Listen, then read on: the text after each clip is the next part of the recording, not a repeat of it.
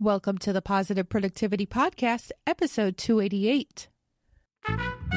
The Positive Productivity Podcast was created to empower entrepreneurs to achieve and appreciate personal and professional success.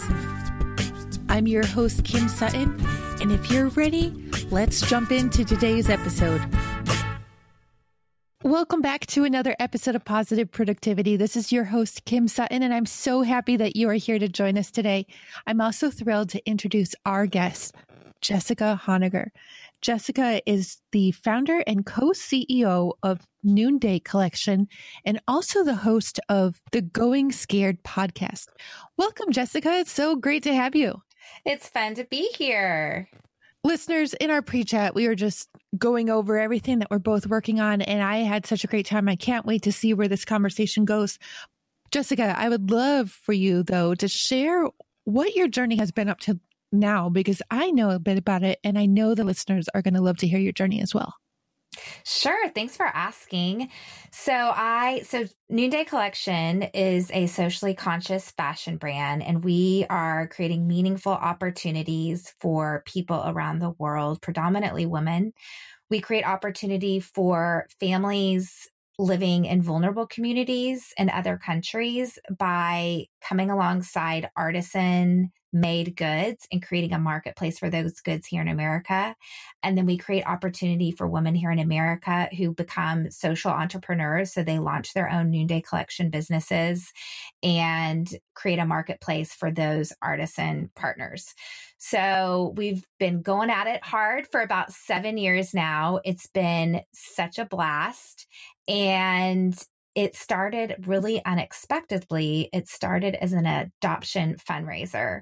So about eight years ago, my husband and I had two bi- kids biologically, the old fashioned way, but we decided to grow our family through adoption for our third child. And at the time, we were flipping houses in the in the real estate market finally caught up to Austin where it just kind of tanks. So this is around 2008, 2009. And suddenly our little nest egg that we thought we could use to fund international adoption, we were soon living off of that. And so it became evidently clear that I needed to find some sort of side hustle up until that point, I had um, gotten my master's in education. So I tried out teaching a little bit. I had worked at a jewelry store for about a year. So I'd done a little bit of retail stint. I had gotten my real estate license and then I had begun flipping homes. So I had a hodgepodge of experience. And I have to say, I, I never really understood where I was going in life until Noonday Collection was sort of given to me. I had some friends living in Africa who asked if I would help them create a marketplace for their Ugandan friends. And they asked me right about the time where it was clear I needed to do something in order to raise money to bring our son Jack home from Rwanda. And so I think because I was in such a moment of desperation and need, it made me a lot more open to this sort of opportunity because otherwise it could have felt a little bit left field to like start selling artisan goods. But because of the timing of it, I said yes to them that I would do that for them. And I opened my home to women in my community. I asked them to bring friends. I was so afraid no one was going to come. But in fact, so many women came. We sold several thousand dollars through that night. Let's be honest, it wasn't just artisan made goods. I also was like, anything's for sale. like, take my closet, take my jewelry, take whatever you want. Except I just for need. the kids, right? Except for the husband. kids. Every now and then, maybe I would have, you know, been open to uh-huh. that. But yeah, so so it really was just like it was such a vulnerable night for so many reasons. First of all, I'm from Texas. We do everything big in Texas, including our parties. So you don't just open your house for a party and have like 10 people come. No way. Like I was like, I got to get 100 people here. And so there was this expectation of like anything less than that means I am a failure and I am going to feel rejected. So there was the, you know, the vulnerability that comes from feeling rejected. There's a vulnerability that comes from like how I would be perceived. You know, literally, I was selling like my grandma's plates so there is that also that like, okay, this looks a little desperate. And here I am adopting a third child and you like can't even provide for that. And then there was just the vulnerability of not knowing what the outcome was going to be. You know, who knew if people were going to like this stuff, if people were going to actually come, if they were actually going to buy it once they did come. But women amaze me. I am such a believer in sisterhood. I'm such a believer that when we show up for our lives, we go up. And when we go up, we bring other women along with us. And that has been my story. If it was not for women who came and showed up for me that night, Noonday would not exist. And women have been showing up for me for the past seven years. And now that couple that I created a marketplace for that first night in my home, they were extremely poor living in Uganda. They had did not have an opportunity for a marketplace and they were I mean, literally didn't have food to put on the table. And now they have 100 employees. And it all began that first night when I said yes and decided to kick fear to the curb. And now we partner with in over 13 countries with over 30 different artisan businesses and impact 4,000 artisans. And we have almost 2,000 women around the country that are opening, you know, that are asking women just like I did to open their homes for Noonday Collection in order to create a marketplace and create opportunity for the communities where we work. So I have goosebumps. It's a little crazy. I have goosebumps. The, wow. Wow. It's pretty crazy. They have 100 yeah. employees. Yes. And 300 contract workers. So, and just the impact is huge. What I love about, I mean, I've learned so much from working with the communities that that I get to partner with. I'm leaving for Haiti on Sunday, and I I've learned tenacity. I learned grit, and I've just learned the power of community and of collaboration and these artisans, once they're earning a regular dignified income, the first thing they're doing is sharing it. So every artisan I ask, how are you using their income? It, they're sending a cousin to school in the village. They're paying for their mom's diabetes medicine. They're, you know, helping to sponsor a child in another community. And they've just taught me the power of, man, living selflessly for sure. It's always a shot in the arm. I'm so excited to get to Haiti on Sunday because it's just going to be I mean, I just learn. I just get to go and be a learner. What do your kids think of this? They are, you know, they don't know anything differently, you know, because I started it when they were all five and under.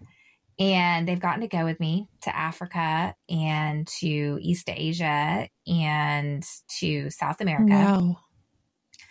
So I think they just kind of think this is this is life and I think I will say now that they're getting a little older and are being exposed to kind of maybe all different kinds of people here in Austin, Amelie did the other day say to me she had sprained her ankle and we immediately went to the doctor and the doctor immediately gave us to referral to go get it x-rayed and she got it x-rayed and everything's fine and we went and picked up you know, the bandages like to compress it or whatever at the pharmacy. And I took her out to dinner that night as like a conciliatory. She has to be on crutches for a couple days.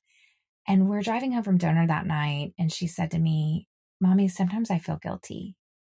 And I said, Well, tell me about that. And she said, You know, I hurt myself today and I got to immediately go to the doctor. And then I got this x ray. And now, right now, we're driving home and I'm going to my warm cozy bed.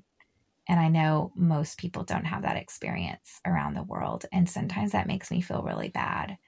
And I said, you know, that's really normal. I think that's really normal for most of us when we come up against suffering, we feel badly. But we can use that feeling of guilt to do one of two things to paralyze us or to lead us to action. And so I just encouraged her, you know, what do you think you're here for? And she's like, okay, so I'm supposed to like use everything I've been given to help other people. And I'm like, yeah, that's what you do with that feeling. So I do think that, you know, because she's been to Africa, she's been to these other places, she does definitely have perspective that probably most 11 year olds may, might not have I was just about to ask how old she is because she sounds very much actually like my 12 year old. And we'll be driving around just in our own area of, of Ohio and we'll see people like in the Walmart parking lot, for example, standing there holding their sign that they need help. And it's amazing how many people can just drive by, but the generosity of children is amazing. And I wish more adults were like that. You know, what can we give? Truly. What can yeah. we give? Yes. It's true. It's true. I think adults, we get, there's something called compassion fatigue. I think there's also,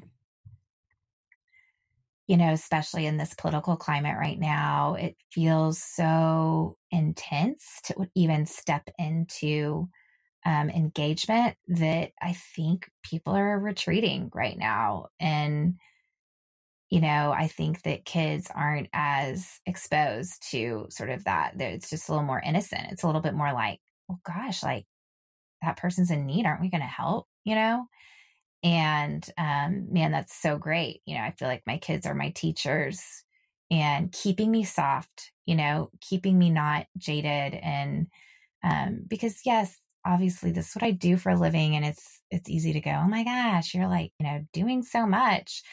But I can still want to keep suffering at bay. You know, I can still I mean, it took me several days before I read about the shootings in Florida, you know, because there was that feeling of like, "Oh gosh, this is going to be hard. It's going to be hard to enter into this." And yet when we don't enter in, we don't get to empathize. And if we don't get to empathize, we are hard hearted and we live kind of selfish, self focused lives. And ultimately, that's not good for anybody. No, it's absolutely not. I think also adults, a lot of adults, and I'm, I do not want to generalize all all adults, may fear scarcity. They're in scarcity mode. You know, if I give this Absolutely. five dollars to this person who really does need it, then I'm not going to have it. And yes, unfortunately, a lot of the people, that $5 may have been going to Starbucks, but that $5 could easily go into a store and buy dinner for, I mean, my family and I, we have, we've struggled. Great. We know how to feed seven on 10 bucks. And I think that's where with me and my kids and my husband, when we when we see it, and I'm not trying to boost my ego. Listeners, you know, I'm I'm never trying to like blow up my head or anything. And I don't wow, that could have come out wrong, but I'm not trying to overinflate my ego. That's what I'm trying to say. But we've been there, not standing on the corner. So we want to do what we can right. do to help. So I applaud you for doing what you can do because it is totally a ripple effect and the ripples just keep on getting bigger and bigger and bigger. It's true. It's true. So then I have to ask, how do you manage it all? Because you have, what did you say, a couple thousand people who are representing Noonday or have their own Noonday business? Um, we have around 2,000 women, yeah, that are social entrepreneurs and that are rocking it as business leaders. They are selling in their communities and they're growing teams in their communities. And I just couldn't be more proud than to just launch other women into what they're meant to do. It's a blast. What does your immediate team look like? Because I know there's I can't imagine that you would have time to be packing boxes and sending all these women what their network has purchased. Right? So how yeah, what does your team look like? And Yeah. We have about 60 employees here at the Austin office and um, about 5 of us are on the executive leadership team. And yeah, they are definitely the ones that are making it all happen and making sure customers are happy and ambassadors are happy and artisans are working well and growing and they I'm just so blessed when I think about the team I get to go work with every single day. They're amazing. Talk about going scared. I I would have to imagine that growing your even just your local team has been a bit scary. I, I, I only have contractors. I can't imagine having, you know, official staff. So, it's what did a, that type of growth look like? For, you know, I have to say that I am. I would say I'm a little bit of your typical prototype of an entrepreneur where I have a lot of ideas and then I'm a doer. So I get an idea and just start executing and don't have a ton of patience to teach other people and help other people grow because I'm just like, I just need you to like get with me and run fast.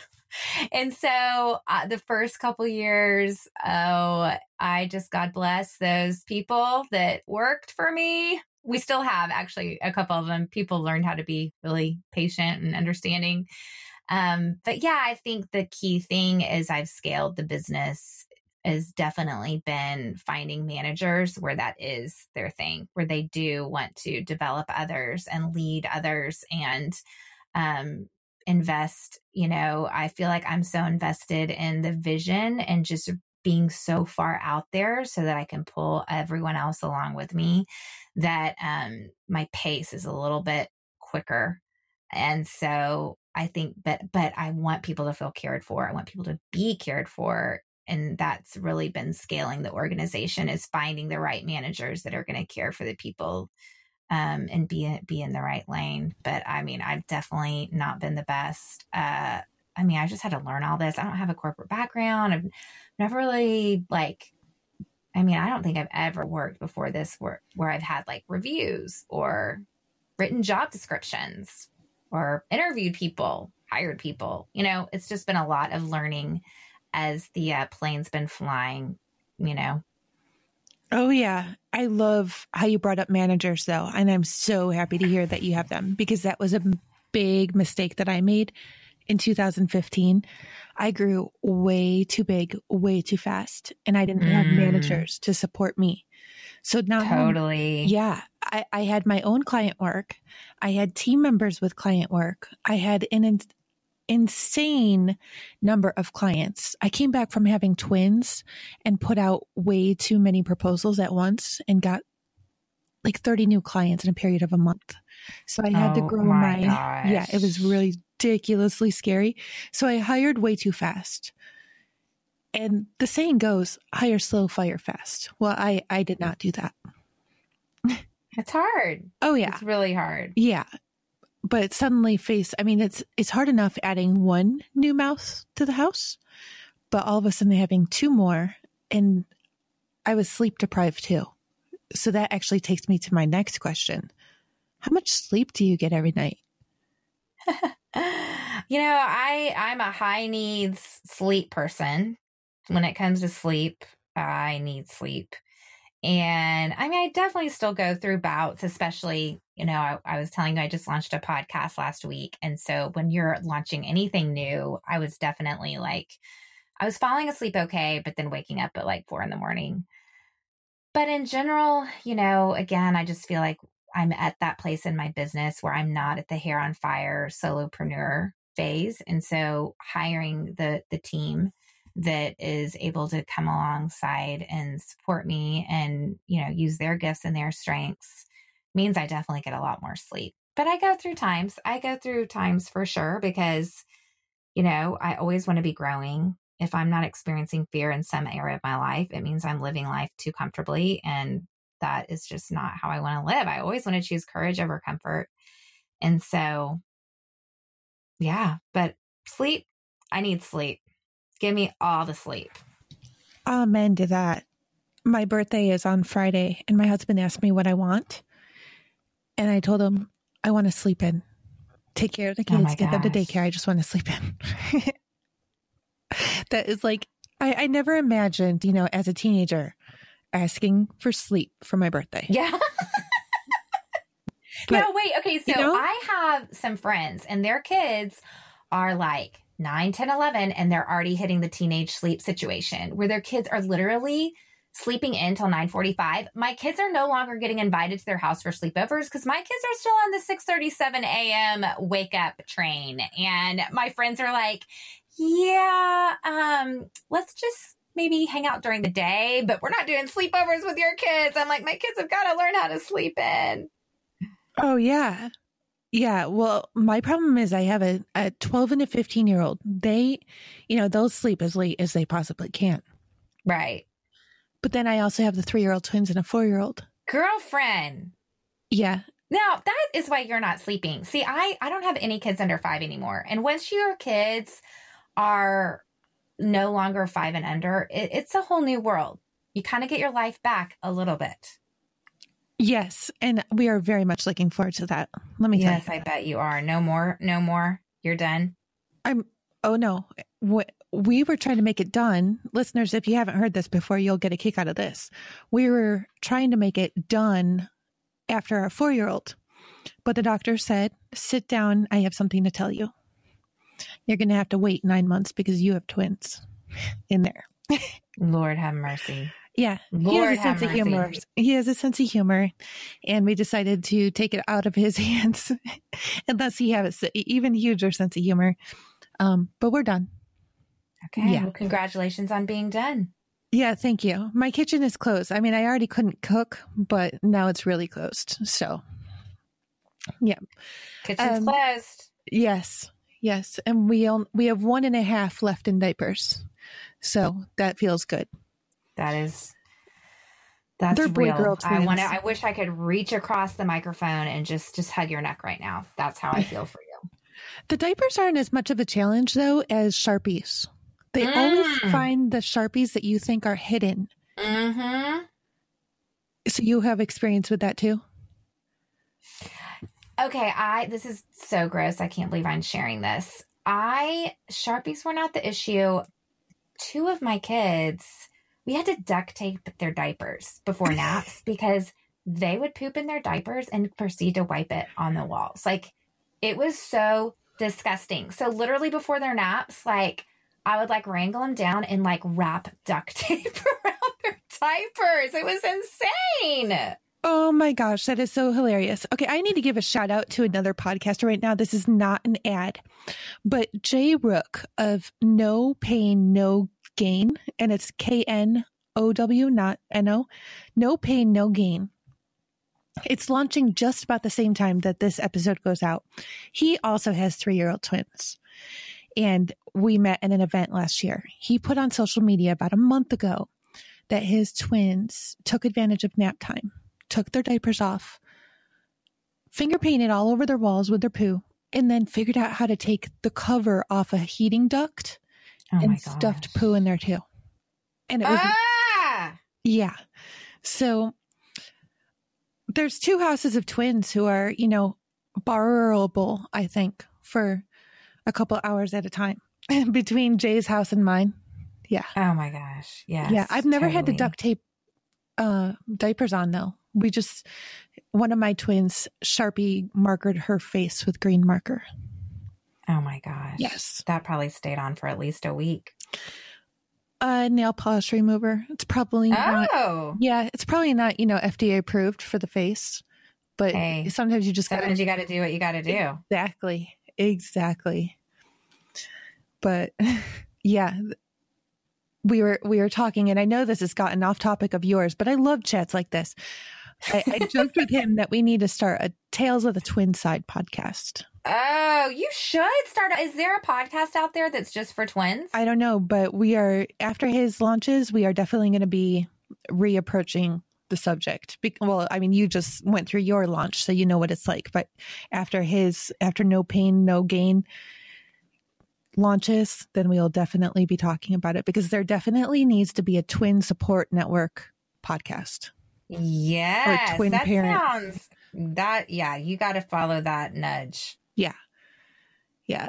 So, what are you most excited about like for the next 90 days. I want I want to go any bigger than that right now, but I know you're going to Haiti when did I'm going to Haiti and Vietnam in the next 90 days and Guatemala. So I have to admit, traveling international is the my most favorite part of my job because I get to take ambassadors, our social entrepreneurs. We I take them to go meet artisans and it's just I mean, it's so fulfilling to create that connection across cultures and just that realization that we're more alike than we are different. It's just beautiful. So very excited about that. And I have to say, I I grew up on Oprah. Okay. And I'm so sorry for all of you listeners that did not. So Oprah was like our collective therapist. And I always have been a question asker. I've always like kind of in a scary way. You know, friends are kind of like, oh gosh, Jessica, like you don't want to hang with her unless you're ready to kind of get get the real meal deal. And so doing podcasts is really fun because I love interviewing people. I truly love getting to create a space for someone to share their story and then to platform that story and catalyze courage in other people. I am having so much fun. Like I wish I could, you know, release more than one podcast a week because it's just my big excuse to get out of the office. I'm like, "Oh, I got to go. I got to go interview someone because my our office is too loud." So I come home to do my podcast interviews and I just so enjoy, I was like getting to chat like this. I'm having so much fun. Like, I'm like, I love meeting new people. I love hearing, oh my word, you've got twins and you've got a teenager. And like, you know, so I, am really having fun with the whole podcast thing. And I got into it. I felt like a little late. So I was kind of worried, like, oh, I kind of missed that train, kind of how blogging was like back in 2008. It's like, it's real hard to start a blog these days because it's, it's, that's not really where people are hanging out. People are hanging out more on podcasts. And so, but I've been, I've seen that like, I was having a scarcity mentality and I realized that that was not accurate because it's been super fun and people have been really receptive and I've really enjoyed it. I have to tell you that my favorite part of my podcast or one of my favorite parts is telling my the tween and the teen I'm on iHeartRadio now and they just look at me like, "Wait, you, you are?" My mom's on iHeartRadio, and it it took me up a little bit on the mom ladder. yeah, totally. Yeah, and I know it like for podcasters, it's it's just sort of standard. You know, we know what platforms we need to put ourselves out on. But for the right, yeah, I I love having the mom the mom coolness meter go up just a little bit. Yeah, yeah, yeah. Totally. Totally. Yeah. You know, they don't necessarily want to be seen with me in public, at least a 15 year old. But the fact that I am out there in public so they can tell people I am, yeah, that feels pretty good. So, when did you initially think of the idea for your podcast? Well, you know, I think for me, it was less about the idea and more that I'm still very much running our company. I have a co CEO and he's definitely running the company together, but we're both in the business. And so to me, it was like justifying the time that it was going to take for me to pull out of the business to start something new. And then the support that the team, like, was the team going to be able to support me in that? So, I mean, I think the idea came, you know, just a few months ago, but I think it was, you know, kind of creating the space for it and doing in the right timing for me and for others that was probably the hold up a little bit because otherwise you know i would have i could have done a podcast a couple years ago but i just it was the needing to prioritize where i needed to add value right to the business but right now you know do, it's it's just it was the right time it was the right time so it's been fun. It took me six months after i initially thought of the idea to get mine out so the fact that yeah. you only said a couple months, you know, a few months ago, good for you. You really are. You do get an idea and you act, don't you? Yes, I am. I, I do that. Can I have some of that magic juice? I mean, my problem is I get too many ideas. So I have to really be careful about what I'm going to act on today and what I'm yes. just going to throw into the bucket for maybe never, but just not now. Yeah, just not now. Got it. What are your favorite productivity tools?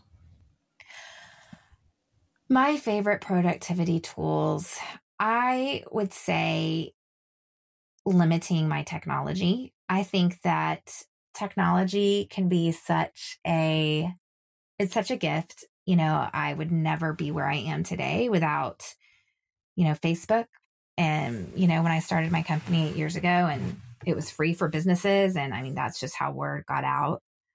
But I would say clustering my time. And I just, I always like to say Einstein didn't have an iPhone. And so I think it's really essential for us to not multitask all the time. And I, I mean, if any of my team members are listening to this right now, they're gonna be rolling their eyes because I'm such a multitasker. I almost find it hard to like only do one thing. But I mean, research, more and more research is showing that true, truly to be productive, we truly can only focus on one thing well. And I think that that is good leadership is being able to choose pri- to prioritize and to limit you know chunks of time where you're on your technology so i mean i would say that's a huge product productivity hack um, for me. Something that i did uh, we i'm we're not doing it right now but that i love to share with others is we did a dinner co-op where cooked dinner one day a week and then two friends that lived near me cooked dinner you know on two other nights of the week and then we would just drop off dinners. And so really we were only cooking one out of the week and then there was usually enough left over for the thursday night. And that was huge to help with productivity around the home and productivity at the grocery store like instead of like shopping for every night of the week dinners you're really just shopping for one meal so I think that really helped too with productivity. That's amazing. I I actually live right next door to one single mom and across the street from another. And between the two of them, like if I if I see their Instagram or their Facebook, they are running all over Kingdom Come all week long. I might have to talk to them about that. Oh no, you it's it is such a I did it for 5 years. It's that a so amazing. Changer. I don't know if they'd actually want to do it with me though. Like I might have to volunteer my husband because I can burn mac and cheese out of a box. You might might have to get the husband involved. Yeah. But even then it was really creative because it takes a lot of creative energy. That's the other thing. Like decision making requires energy. And so when you're deciding every day what you're going to wear and what you're going to make for dinner and what you're going to make for lunch, like it's kind of like takes some of that energy away. And I want my energy to go towards the business, you know? And so getting to kind of remove some of those things that require energy and kind of simplifying so that you can put your energy to where you want to have the highest impact. I would say cooking for sure. Absolutely. Oh, yeah. On any given night, if we don't have stuff in the house, it takes way too long to figure out what we're actually picking up at the store for dinner. I mean, there can be Absolutely. 20 minutes of debating, healthy debating about what we're going to eat. And not only what we're going to eat, but what are the littles going to eat? Right. Oh my gosh, they're the pickiest things I've ever met. I want to go back to multitasking though for a second.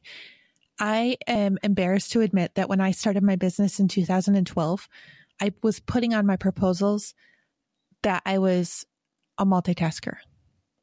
Like yeah. I, I just laugh at myself now because I know I've gone through enough training that I realize just how bad it is. And one of the most pivotal moments in my business was when I heard Todd Herman, 90 Day Year, say, just adding one extra task to what you're trying to do right now takes away 20% of your efficiency.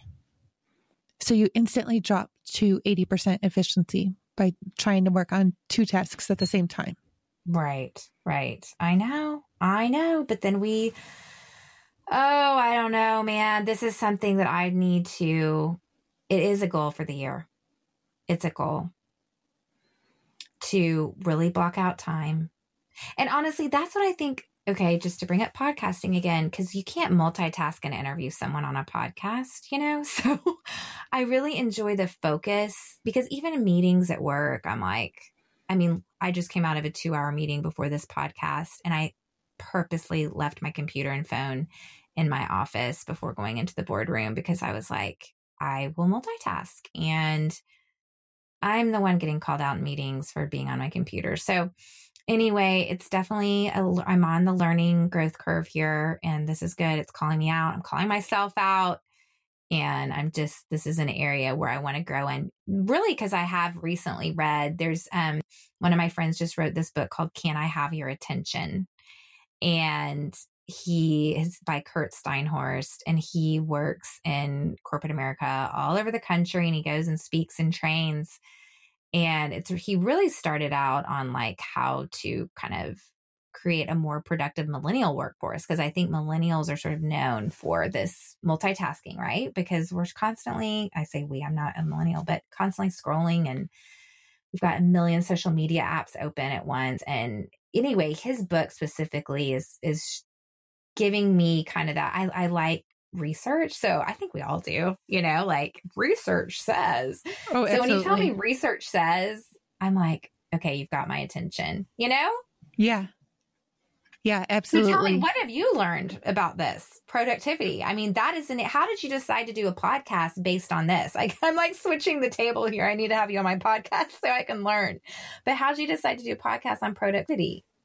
Well, it actually started with more the positivity because we had been through so many struggles in our life. Mm. Before we had our daughter, who's four, we had actually had four miscarriages and we had given wow. up even trying to have a child of our own. Okay. We each have two children from previous marriages. So total we have a we have seven kids. Okay. Five, five of them in the house. So my husband had gone back to school and we really we needed more money. So I started the business and literally the week that I gave my notice to my job that I was leaving to do the business full time, we found out we were pregnant with our daughter. So it's not just the productivity to me, but also the fact that we need to stay positive. And I am, I cannot deny that there are times when I struggle with it myself. Mm-hmm. But if we're able, number one, to stay positive and really figure out what we're supposed to be working on, then we can be most productive. And that's really where the next growth came in was I was following income. I was chasing income rather than trying to make an impact. I wasn't following mm. my heart. And when I really started pursuing my passion, productivity boosted so much. So all of that above. Plus, I, um, when I'm not podcasting, I am an Infusionsoft certified partner. So I'm constantly helping clients get systems, not just Infusionsoft, but all their business systems, systems working for them. Yeah. So I really try to see productivity isn't just about staying focused all the time, but really about seeing what we can get set up behind the scenes so that we can take time away from our work with our families. And I'm, I'm really not I'm not perfect about that either. But I, I look at me stumbling over my words. To be totally honest, I'm far from perfect on there. But right. I am also not a millennial, so I am not as glued to my cell or to my smartphone as a lot of other people are. So I can read, you know, a book to my kids and not be distracted by the constant pop up notifications or the push notifications. But I actually have turned off most. I don't really care. I'll see it when I see it. And that's just, really great. I'm yeah. not like that. I, I have a bit of an addiction going, not going to lie. Yeah. If, if people get so impatient that they can't wait for me to respond, then they can move on to somebody else because there right. are so many other priorities. I think it's funny though. Um, I'm going to date myself here, but I graduated from school in 1997, high school. So yeah you know, back then we didn't, internet was slowly coming around. We had AOL, you know, but call waiting was still relatively new. And we would call our friends to talk to them. Now I find myself texting people before I call just to make sure that they're available. Or if I want to have a Skype conversation with somebody, voice Skype conversation, I'll just send them a message first to make sure they're available. So when people just yeah. call me, without seeing if I'm if it's okay if they can if I can talk right now. I laugh. I, I mean, I sort of expect it now, which right. I laugh about because it's so not how it was when we were growing up. When I was growing up. No, definitely not. I'm I'm right there with you. I was like call waiting was the most you know disruptive thing that we had back in that day. Yeah, I remember the first of my friends who got it, but it was because there were three girls, all teenagers within a year of each other, and the the phone line would be constantly busy. And look at our children now. They're never going to know really what a busy signal sounds like. God, that's so crazy, isn't it? Yeah, very. And they get mad when the download speed is anything less than, and I don't even know what the ridiculously high download speed is now, but I remember 56 point K modems, you know? Totally. Yeah. I have to throw out there though, and this is a total plug. I will put a link in the show notes, which you can find listeners at thekimsutton.com forward slash PP288. Just in the last week and a half, I found this great new app called Focuster, F O C U S T E R. And I have removed all my other productivity apps from Chrome now. I had a couple others that I would use to stay focused, but they never worked. Okay. Focuster, I put, you know, my my tasks in there and then it syncs with my Google Calendar and it will schedule the tasks in because I tell it how long each task should take. And that's often the hardest part. We know how long it should take, but we're multitasking, so it takes four times as long. Oh my gosh, so true. But it's scheduling it in my calendar. So that's yeah, brilliant. And it goes around whatever you have marked as busy. So like right now, it it shows our conversation, but then there's a task immediately after. That's brilliant. Yeah.